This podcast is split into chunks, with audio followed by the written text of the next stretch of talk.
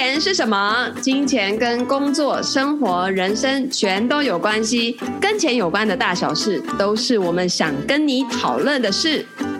越痛快花钱，越能把钱留下来。Hello， 大家好，我是财务建筑师 Lydia 严金玲。Hello， 我是小编心怡。今天我们要来讨论一本书，那其实我觉得这一本书非常的有趣这样子，但是我的理专朋友看的时候非常愤慨，因为他写说银行理专不能说的秘密。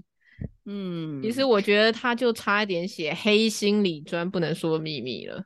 对，这个其实各行各业都有它的一些里面的一些内幕啦哈。这本书呢，刚好这个你在跟我讲有这本书的时候，它就在我的旁边啊，因为我最近刚买不久啦。那我主要是看到说，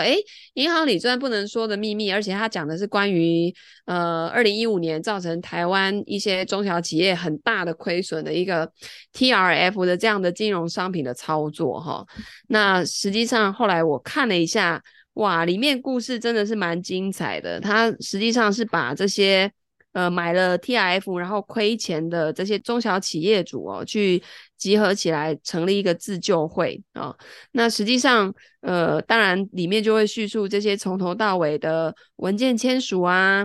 交易的过程啊，还有最后因为这个人民币的汇率不是大家所预期的一直往上涨一夕之间反转的情况下，开始让这些承做金融商品的中小企业主每天都被追缴保证金，而且每天都是几百万几百万这样子的追缴大家就觉得天哪，我到底是承做了什么样的金融商品，为什么这个亏损如此的惊人，有的甚至去动摇到自己的本业了。很多的中小企业因为这样子而倒闭的也有然后把自己白手起家从头到尾累积的这些资产全部赔进去的也大有人在那书里面呢把这个银行讲得非常的恶劣那但是这整个的交易过程肯定有它的瑕疵在，不然不会引起这么大的讨论跟投资人的不满。好，大家可能不太知道 TRF 是什么那我稍微跟大家就是科普一下这个 TRF。就是2015年的时候呢，台湾爆发了一场这个中小企业的金融风暴。那它是从哪里来的呢？银行呢在推销之下呢，让非常多的中小企业主呢买了一种衍生性金融商品叫 TRF。那这个 TRF 呢，这个受害者有高达8900家，然后亏损的金额有上兆。因为这个东西刚刚金老师会说啊，他这个是要补权利金的这并不是就是一笔投资然后亏损就结束了，而是在这个投资中间呢，就可能要不停的补钱进去，就是造成了不可预测的毁灭性的金钱的损失这样子。损失是无限。对，是无上限的状态这样子，所以变成很多中小企业主就是家破人亡，那有些人官场走避他乡，也有自杀收场的，那所以这个东西在当时有很大的问题。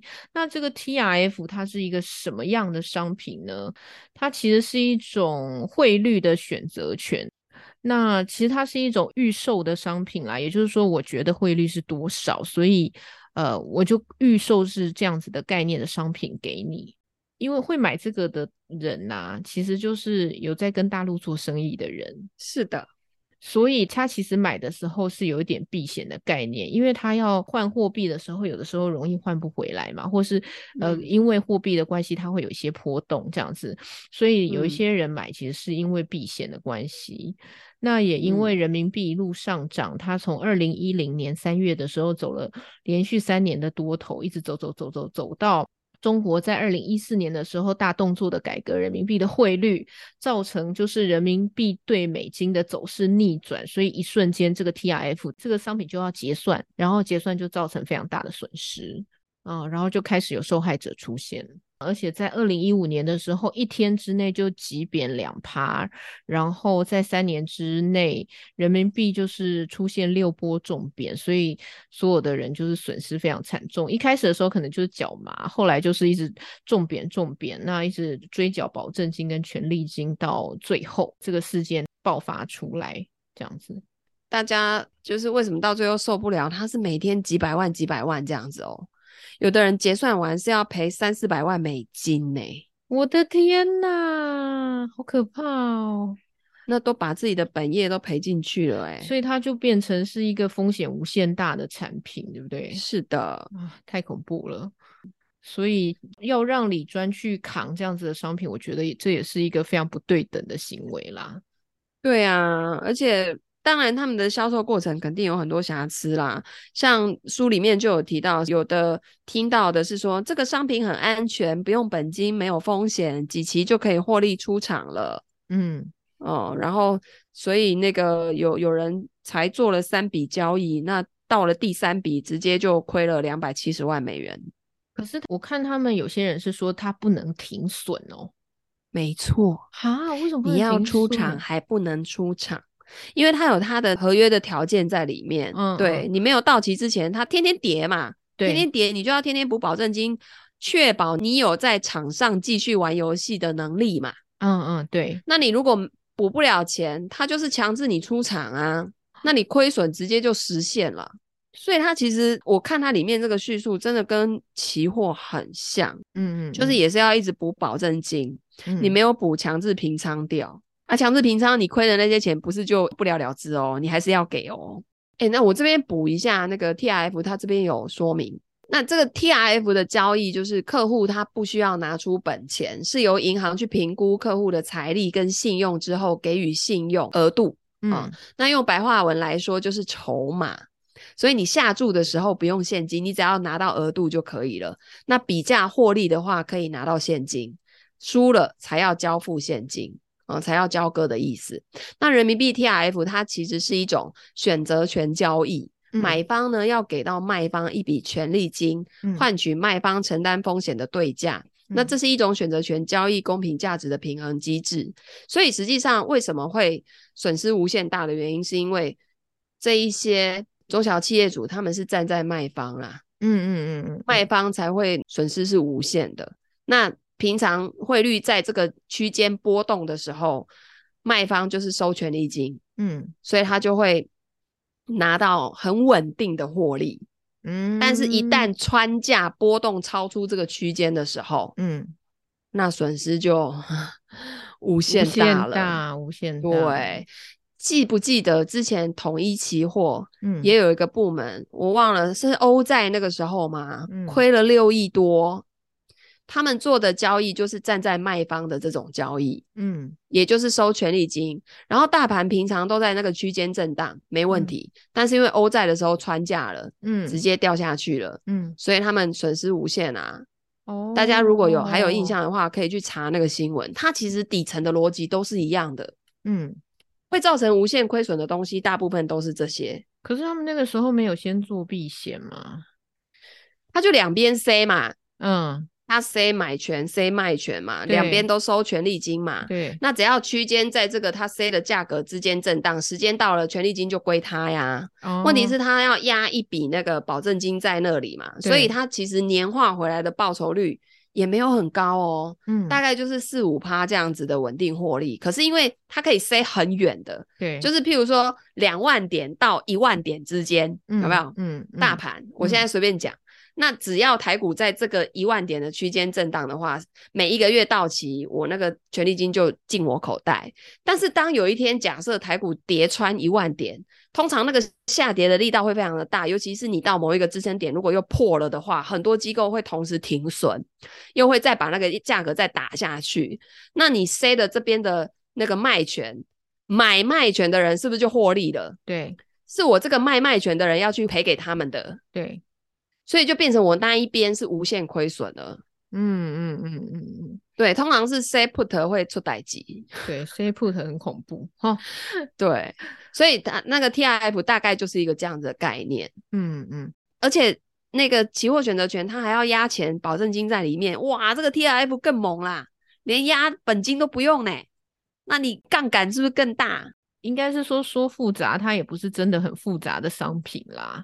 对，就是如果你是有理解到期货商品，只是大家在思考的时候是没有想到说会有这么大的风险。是啊、嗯、而且他们可能有在大陆做生意的手上搞不好也收了很多人民币，对吧？对，然后觉得说哎呀、啊、万一真的有事情这个可以拿来当本金啊，抵一抵啊什么的，嗯，避险用啊，对啊之类，可能就是有一些那种错误的认知吧。对，但是在一个从金融业尤其是证券业哦，专门就是搞投资的这个背景领域出身的我呢，以前啊我们在看这种事情的时候啊，我们都会觉得说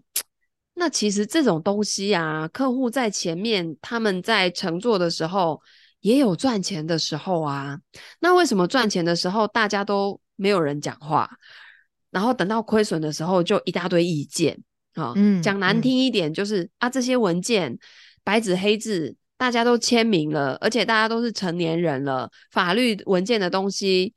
这个签上去那不就是自己该负的责任吗？输了钱讲难听一点，有一些业务员他也会觉得很冤枉很愤慨啊，就会觉得说、嗯、啊就愿赌服输啊，对不对、嗯、前面你也有赚到钱、嗯、然后后面输了钱才来这里抗议是怎样啊等等等等的哈、嗯。但是实际上因为我们没有去了解这里面的来龙去脉跟细节哦，可是实际上哈、哦、这些事件从08年的那个雷曼联动债开始，然后再到2015年的这个 TRF， 而且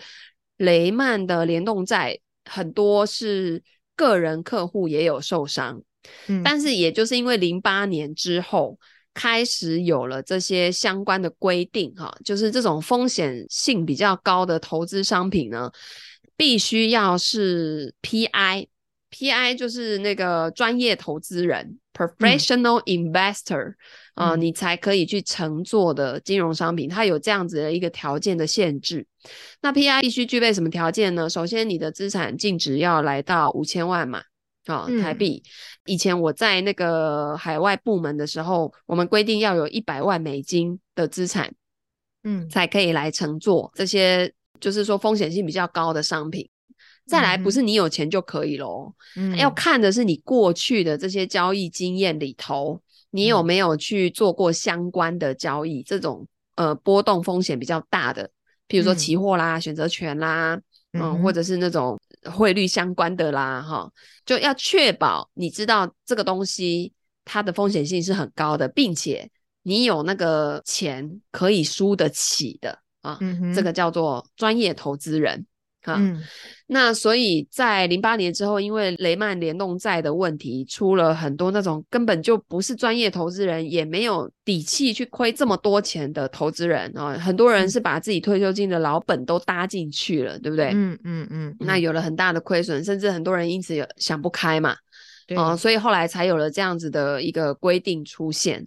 可是这个2015年的 TRF 啊，它虽然做的是这个盯住人民币的汇率然后去做比较，详细的这个商品的细节我并不是很清楚，但是大概啦可以知道的就是说它起初譬如说今天好我们乘坐了这个商品啊，假设约定一个月后我们拿人民币的汇率来对比那假设呢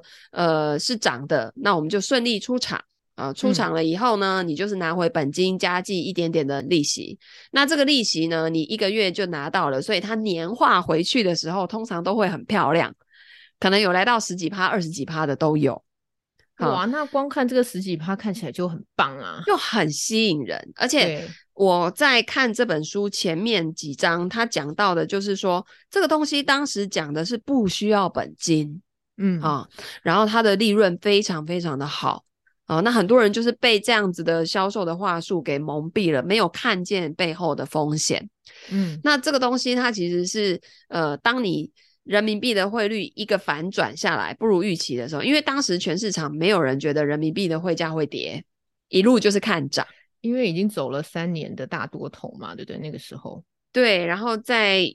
那个时候开始反转之后呢，你每次比价每次就是输给前面的价格，你就开始要补那个保证金啊。它的这种操作就是会让你损失掉本金之外还要拿钱来倒贴的一种可怕的交易模式。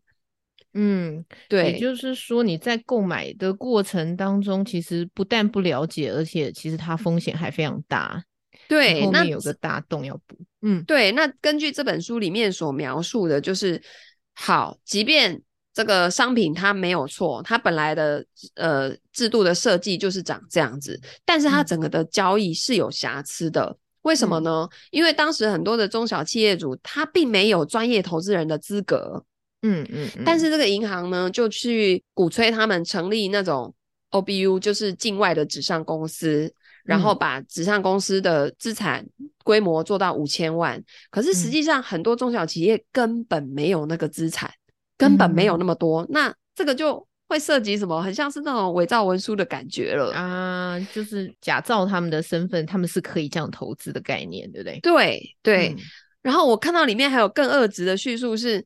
那个银行理专因为平常可能跟这些中小企业主都很熟哦，跟因为中小企业都会跟银行往来嘛，借贷啊等等的，所以这方面相关的服务人员可能也很常去他们公司做拜访啊，没事就去喝喝下午茶，跟老板聊聊天啦，这种的。甚至里面居然有人写说，我那些成立纸上公司的文件，还是理专偷拿我的印章，我公司的印件去把我全部盖好的，我根本不知道我被成立了纸上公司。还可以偷拿，因为很熟，然后也常去他的办公室走动，然后平常在盖章的时候可能也都知道章在哪里，或者是说在盖的时候他中间夹了几份这样子的文件，然后趁不注意顺便盖一盖。因为那些中小企业主跟银行往来这么久了，有的时候可能到后面根本没在看，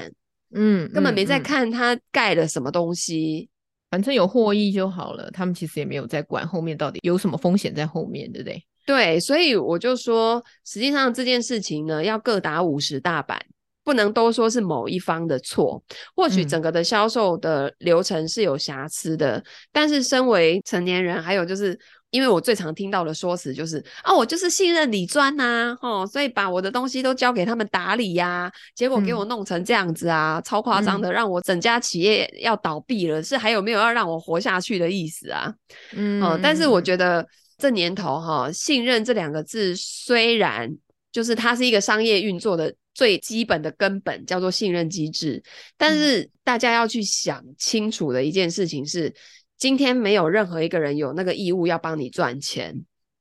好，所以当我们呢要去信任一个人，把自己所有的钱去交给对方的时候，你自己就要去做很多的评估了，跟做很多的功课了，而不是说对方叫你干嘛你就干嘛然后前面好像因为有赚钱，好像看起来感觉也 OK， 就是都是这种很不具体，很没有科学根据，没有数据的那种理性的言辞。你有没有发现在这里面都会有很多的感觉？有啊，我就相信理专，有没有？所以当今天呢发生这样的事情的时候，因为你的前置作业没有做好，所以会出现这样的情况。我觉得也不用大惊小怪，因为世风日下呀，人心不古，对吧？对。还有就是说真的没有人有那个义务要帮你赚钱。其实不要说是一般中小企业主啦，我们一般的个人也要好好去保护自己的钱，因为每一个人赚钱都不容易啊。所以当这些金融机构在跟你推销什么商品的时候，一样回到最源头，就是这些金融商品到底是要服务你的哪一个财务目标啊？你的公司有需要去赚这样的钱吗？你的本业如果做得够好，这些业外收益它是加分呢，还是后面会造成你的负担呢？这个是不是都要先去评估？没错，就是还是回到我们的理财目标来思考，就是说我们需要赚到 maybe 风险这么大的钱嘛，或者是说我们需要把我们这么重要的资金放在我们可能并不了解的商品上嘛，这件事情来做思考，对不对？对，可是很多人也会觉得说我当时就觉得听起来感觉没问题啊，很稳。对，我跟大家讲只要是那种好到不像真实的，首先 TRF 它的一个销售重点就是不用本金不用本金好奇怪对啊，不用本金稳定获利这是什么话术啊？然后很多人是事后想起来才觉得说怎么会相信这种话？我看他的部分内容，他说其实有很多 TRF 的投资人是可能被银行的理专强迫推销，然后因为这个交情所以就捧场了这样子的感觉。还有一种最恶劣的就是可能中小企业主都跟银行有借贷的往来，你如果不捧场给他买这个金融商品，他不借你钱，他抽你银根哈，就是还有这样子的，那个就麻烦了，对吧？对，对，所以很多人一开始也是捧场性质，好啦，反正就买吧。那我觉得如果真的是这样子的话，金融业真的是该去面壁思过了，我觉得应该要切腹自杀了啦。对，就是银行存在的意义不就是让这个整个金融的那个体系能够滚动起来，大家在做生意的时候能够有那个资金的运转，能够运转的起来吗？怎么会是这叫什么挟天子以令诸侯吗？是，没错，就是这个概念。这样对吗？我觉得这个叫集体的共业，知道吗？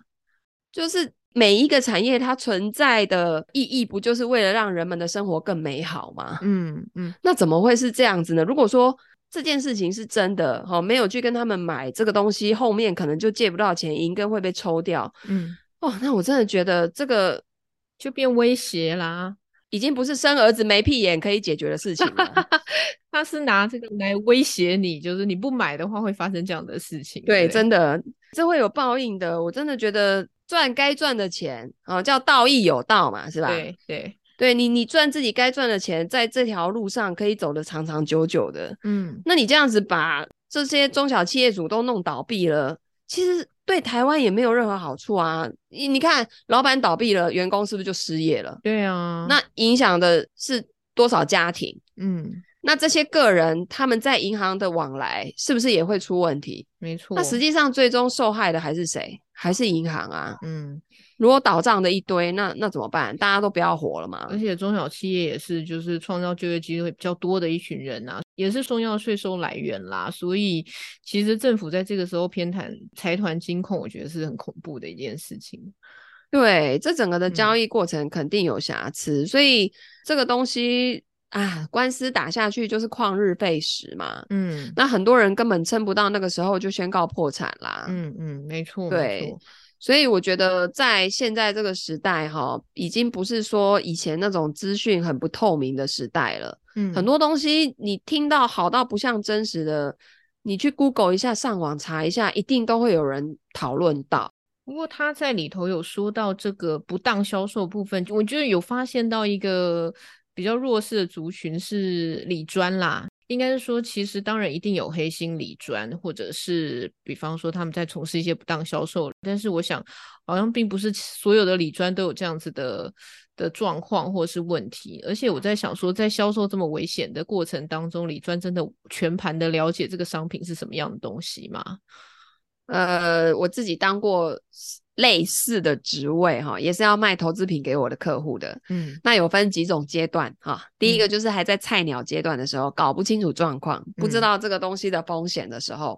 原则上呢公司给什么素材给什么 story， 就是去照着卖，照着讲给客户听。然后就是靠运气，反正我那个讲的数量多了，总是有人会买单嘛。那总是可以把公司的这些组织任务给完成嘛。但是实际上呢，买完之后，譬如说一档新基金的募集，每次募集就为了要有那个故事性，所以总是在最高点。因为当市场很热络的时候呢，卖才好卖嘛。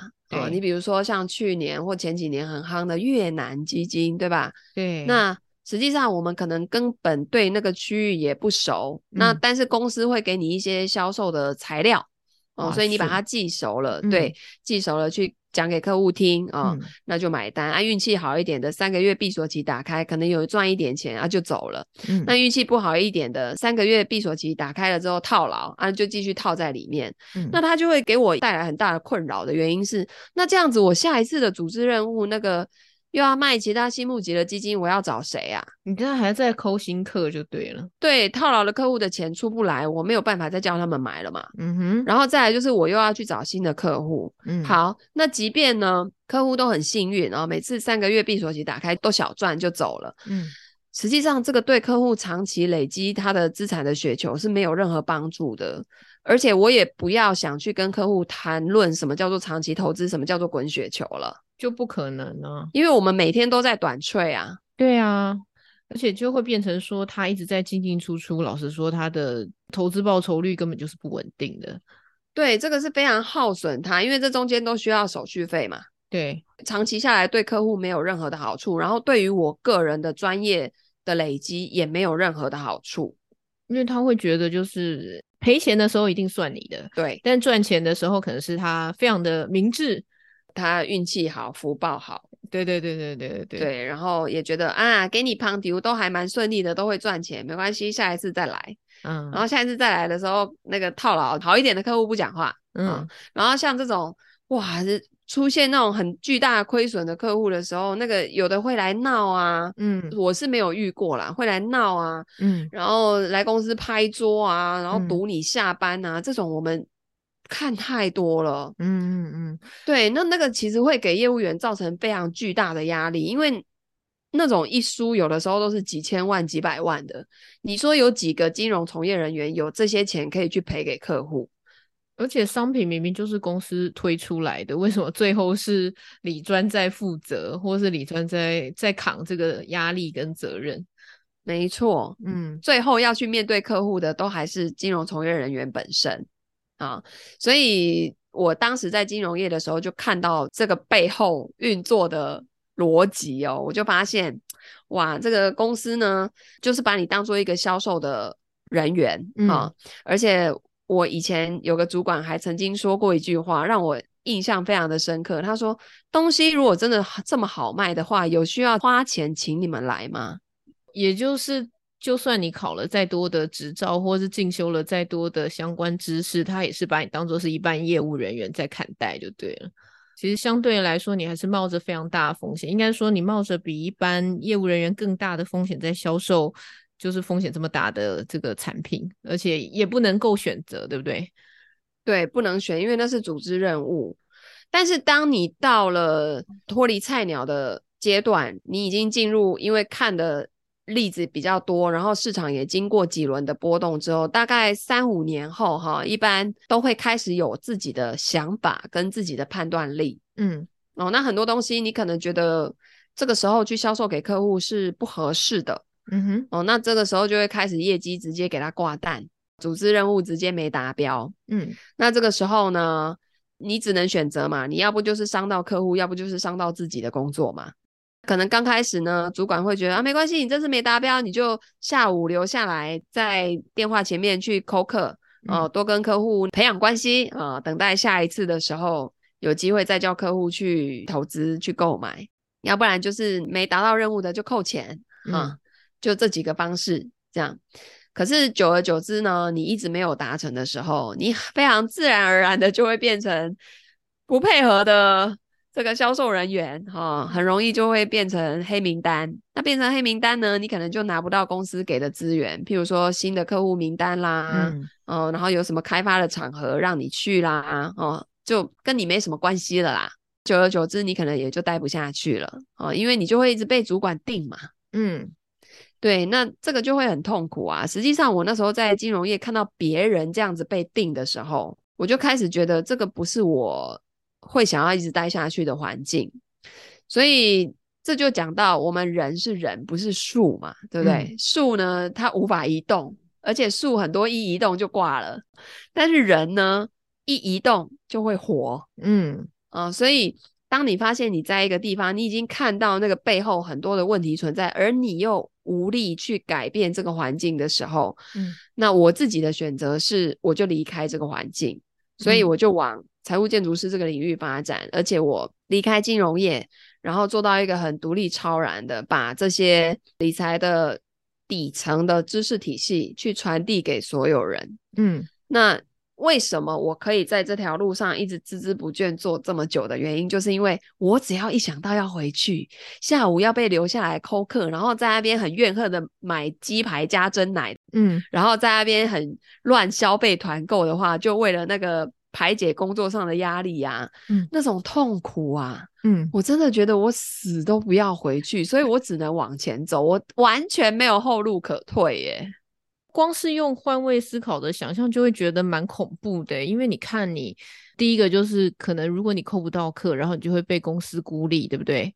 对啊，但是如果你扣到课了，然后就是有一次没一次的，客户也不会信任你，也不会把你的专业当作就是一回事，然后你慢慢的你在公司就会变成一个孤岛，就是你跟公司是没有连着，然后你跟客户也没有连接关系，然后就开始怀疑人性这件事情，就会觉得说这个工作感觉好像做不太下去，对不对？对，因为没有任何价值感。你看哦，客户来捧场，为了帮你完成组织任务，给你买了这档商品，好，你马上矮他一截了，因为你有求于人啊，你拜托他。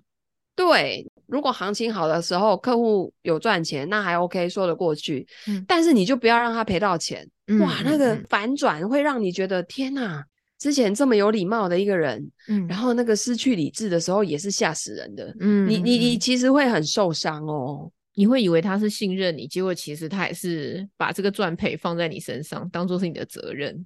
对，然后因为不是大多数的金融从业人员都这么的黑心，其实大家都还是人心是肉做的，就还是感受得到那个压力跟客户对你的从很热情到冷眼相待，冷言冷语，然后有的搞到最后要告你的那一种，就是你自己也会很受伤欸，久而久之就会觉得这份工作完全没有任何的价值感。就拿 TRF 这件事情当做例子来说好了，就是好像在所有的这个矛头上面都指向就是以理专为就是最大的矛头，就是究竟是谁骗了谁，感觉理专是最大的恶因，这种感觉。我觉得这个说法是不是当然我们一定有一些黑心的理专啦，或是一些真的有害到人的理专，可是在这种业绩压力下一定也有很多不得不的理专，对吗？有啊，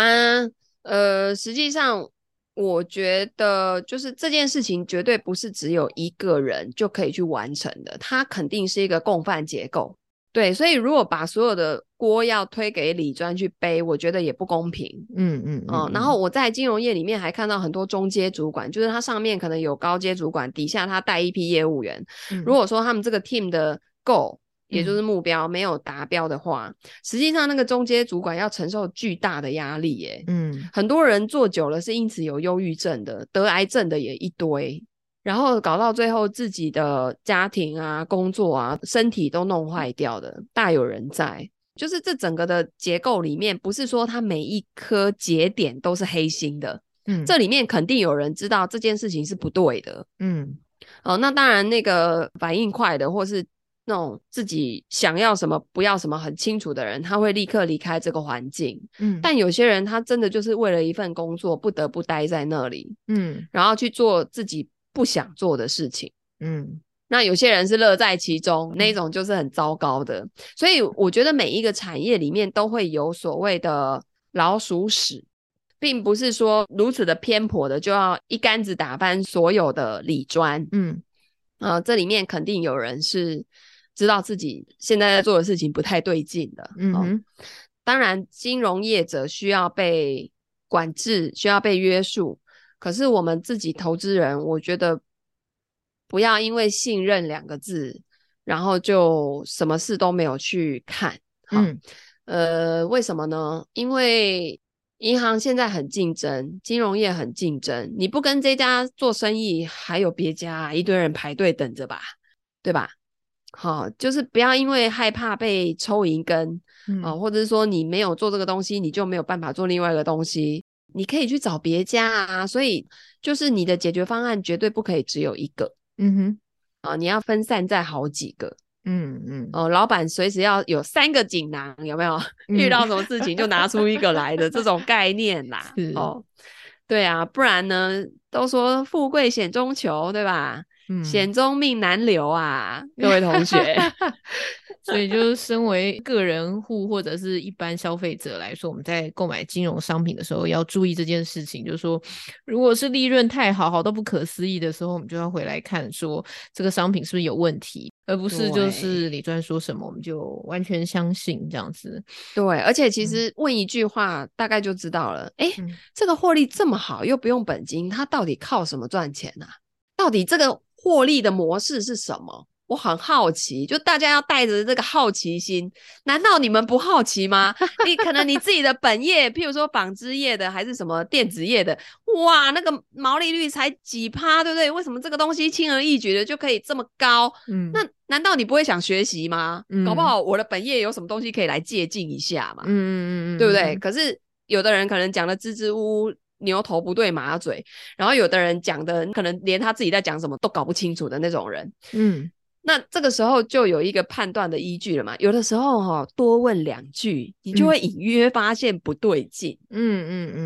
对，就像我曾经去推荐那个结构型商品给我的一个当时一个很大的客户，他也是做生意的，而且是纺织业的。人家不愧是在江湖上混过的姜是老的辣呀。我跟他讲说那个获利大概是怎么样，他说最大的风险是什么。然后我就跟他讲完之后，他就说你看我获利呢只赚 5%， 可是我下档承受的风险要承受 15%，你觉得这个获利跟风险对我来讲公平吗？我马上被他点醒，你知道吗？因为当时还呆的，然后搞不清楚，就是去跟他讲这个结构型商品现在很好赚啊什么的。他说不对，你要看的是底下的风险，最糟的情况发生的时候是什么。那这样两个一比，他说这样你公司赚很多这对客户不太有利呢。因为他看我是小妹妹嘛，也没有对我凶，但是他就点醒了我。他马上这样一比，我就发现对耶，我怎么会卖这个东西给我的客户？的确就是有一些商品在设计的时候它有它的问题嘛，所以我们在讨论的时候就可以从比较简单的问答里头去思考或是试探它的这个源头或是设计的结论，对不对？对，就是站在一个首先要公平的角度来看，这个就一个不平等条约啊，对不对？然后你看现在银行又让你 PI 那个资格直接签下去，专业投资人签下去，其实你就是签一个放弃急救的同意书啦，就是到时候有什么问题都是你自己负责的概念啦。没错，因为你是专业投资人，你什么都知道了，所以你本来就要负全责。没有人有义务要帮你负责。对，所以其实投资的时候也真的不要投资太过复杂而且自己搞不懂的东西啦，即便它利润很好，对不对？对，然后也不要去签那个什么 PI 啦不能做就不能做嘛，有一些老板本业已经很赚钱了，那个东西是锦上添花的，实际上有或没有都好啦。没有那么重要啦。对，在投资之前一定要非常认真的理解它的内容之后，以及了解它的上下档风险之后再决定要不要做啦。对，还有金融从业人员也要清楚的知道自己到底在卖什么给你的客户，好吗？那真的对客户有好处的，符合他现在的财务需求的，才去推荐给客户。不然啊，真的少赚一点佣金不会要你的命啊，你让客户赔到几百万几千万啊，睡不着觉，那个好痛苦的啊。所以就大家自己要小心，然后金融从业人员自己也要有把关的能力啦。不要拿你客户对你的信任去开玩笑。金融业不做，我们还可以去卖鸡排，对吧？卖内衣对吧？为什么要耗损自己的信任呢？耗损自己的名誉呢？耗损其实应得值吧。对，还有就是这个真的会造成，如果一个企业就这样子因此倒闭了，然后或是有人真的跑去自杀，或是跟另外一半吵架到离婚，然后搞到他们底下员工都没有逃咯。这个不是说赔钱就了事了耶，我觉得这个造成的影响非常非常的大耶。所以我们金融从业人员也要有自觉啦。虽然说在人家公司上班拿人家薪水完成组织任务是应当的，但是我们自己要有判断的能力啦。不该做的事情，不该赚的钱就别赚了吧，免得自己睡不着觉，然后压力又大，身体不好，然后赚来的钱拿去看医生啊，这样有意思嘛？然后又过度消费对不对？对啊，啊有的时候连自己身体都搞坏了对不对？哦，来做财务建筑师不是很好吗？对不对？哦，天天服务自己想服务的客户，也没有销售商品的压力对不对？然后又可以给到客户很好的财务管理的系统，然后客户呢别人跟他推荐什么商品第一时间都来询问你，哦，你这种被信任的感觉就很开心啊，很有价值感啊，然后过年过节都是客户送礼耶。哦，对啊，而且是输出专业啊，大家会尊敬你对不对？对啊，我从做财务建筑师之后就没有送过客户礼物了，都是他们送我耶。真的，你是被信任的。所以其实你一直觉得理专这个工作其实它存在着体制上面的不对等，然后会造成理专这个工作相对来说它是弱势的对不对？对，而且价值感低落。所以其实能够选择，或者是说你现在已经听到了，然后你现在是金融从业人员的话，我们现在听到了也有机会去选择不一样的职业，然后去改变自己的人生方向对吗？对，我就特别想讲一句话叫做 Be a game changer。或许现在的体系很多的制度我们无法去改变，但我们可以自己营造另外一个生态系，然后去做我们自己真正想做的事情，提供更好的价值给这一颗地球。从你自己开始对不对？对，我们每一份子都不要去做出对地球有伤害的事情，这颗地球就会越来越棒。而且也可以把这个